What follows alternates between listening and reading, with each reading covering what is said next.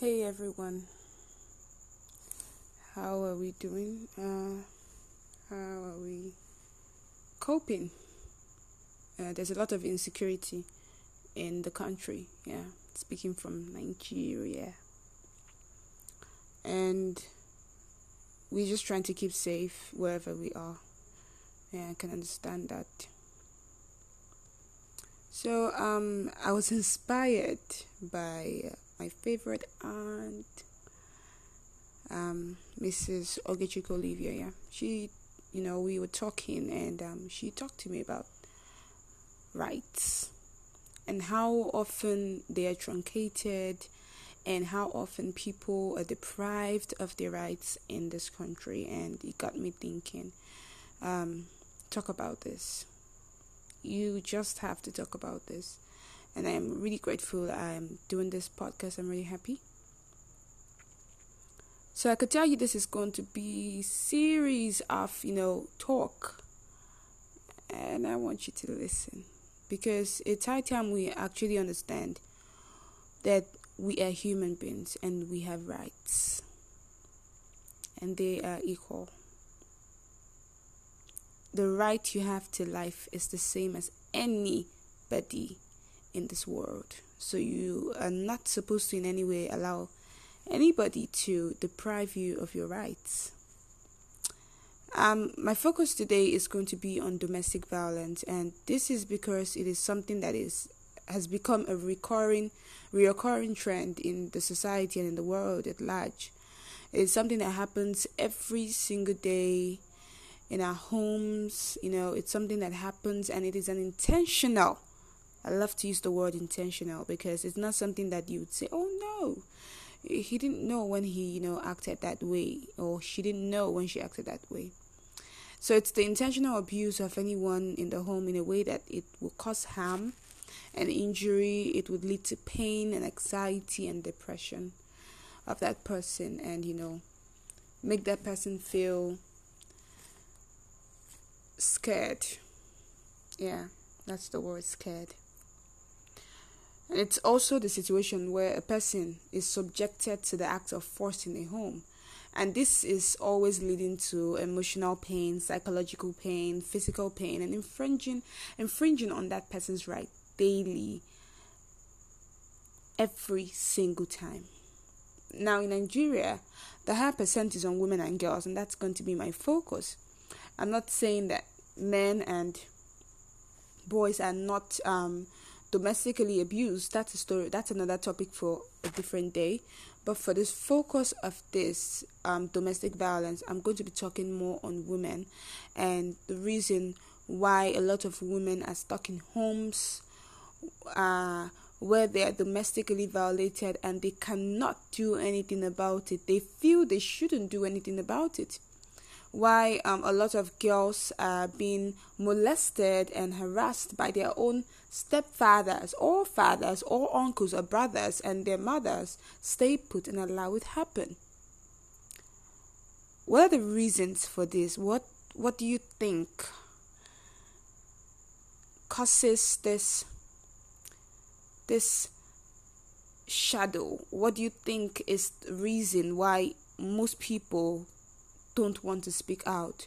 What do you think is the reason why most people ignore what has been done to them, the hurt and the harm, the injury inflicted on them? Why, what do you think is the reason why they, they stay put and take it all? They stay put and get abused, get disrespected, get molested, and they just stay put. Recently I watched a video and in that video I I almost cried. A girl was being flogged stark naked by her brothers and father for reasons I don't understand or want to go into. Bone marrow or bone of contention is she was caught with a man. I really don't care what happened. But this is a human being being flogged like an animal, being humiliated. No one deserves that. And this is against her right because she has a right to her life, she has a right to dignity, her integrity is at stake. And this is being done by the people she is supposed to call her loved ones. So this happens every single day. There's been cases of women who want to punish their children because they got pregnant. Then, you know, they take it out of hand and, you know, insert pepper or some stop substance that is out of place into their private parts and the world continues. Why don't we have laws in Nigeria that sanctions parents? Why don't we have laws in Nigeria that sends parents to jail when they treat their kids or words like this? Why don't we have these laws? And how come in a country like Nigeria, you only have about 4%, is it even up to 4% of rape case convictions or rape cases? Why? What? What? I'm speaking from the part of a lawyer, but this is like funny because I'm angry.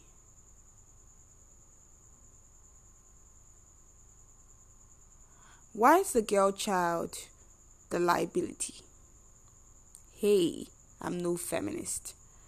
Anyone who knows me knows I, I talk from both sides, and you know, when I say I'm no feminist, do I really mean that? Feminism is advocating for women's rights. So I'm I'm a feminist. My point is the feminism people carry on their head these days is not just what I, I, I, I, I, I fight for. I'm a feminist because I believe that the rights of a woman should be equal with the rights of a man, and there's no saying otherwise.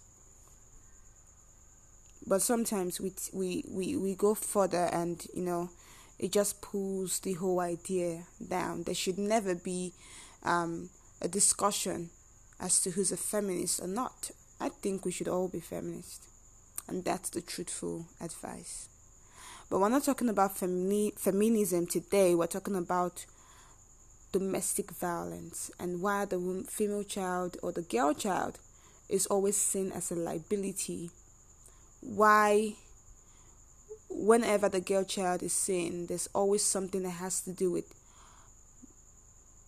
making her feel less of a human being, domestically abusing that child or that woman either physically or mentally or sexually in different ways. And it's painful, it's sad because I think we should be raising boys who would protect our ladies and not boys who would scare them and hurt them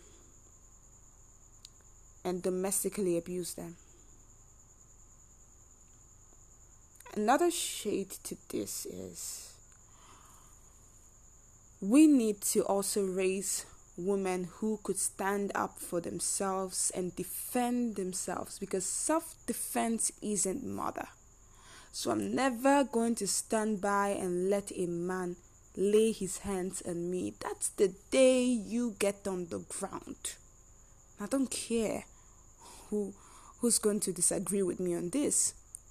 I'm defending myself so the day or the moment any man thinks that, yeah, I could lay my hand on her and nothing is gonna happen.